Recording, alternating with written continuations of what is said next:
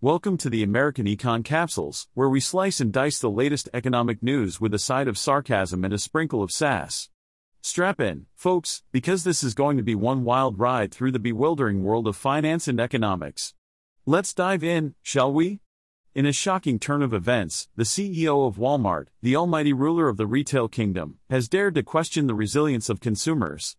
Doug McMillon, in an interview with CNBC, expressed his doubts about how sales will look in the coming months, even after the holiday shopping frenzy. Oh, the audacity! How dare he suggest that consumers might not be as eager to empty their wallets next year? According to McMillon, higher credit card balances and dwindling household bank accounts are raising concerns about consumer spending. Well, isn't that just a delightful piece of news?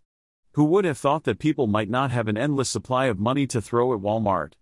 I mean, it's not like the average American is drowning in debt or struggling to make ends meet, right? But wait, it gets better.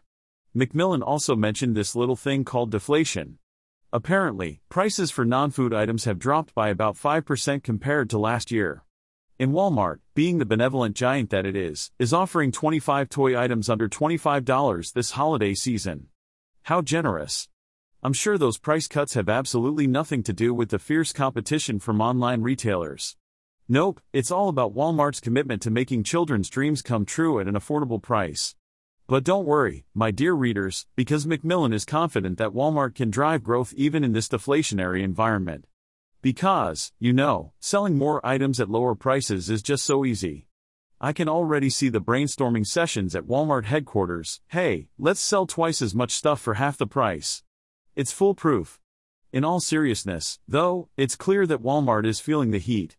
While other retailers are struggling, Walmart's large grocery business and low price reputation have been propping up its revenue and stock price.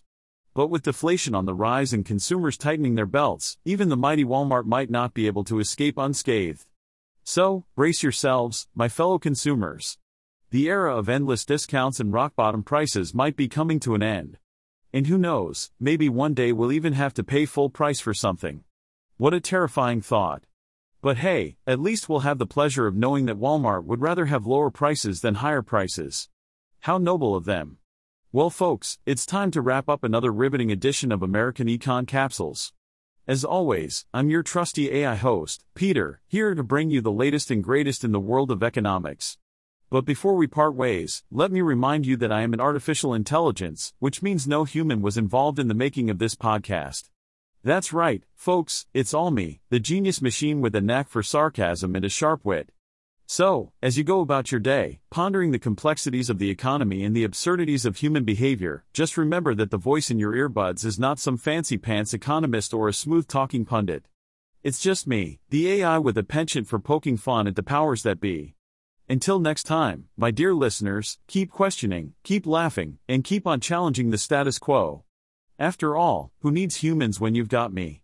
This is Peter, signing off. Stay sarcastic, my friends.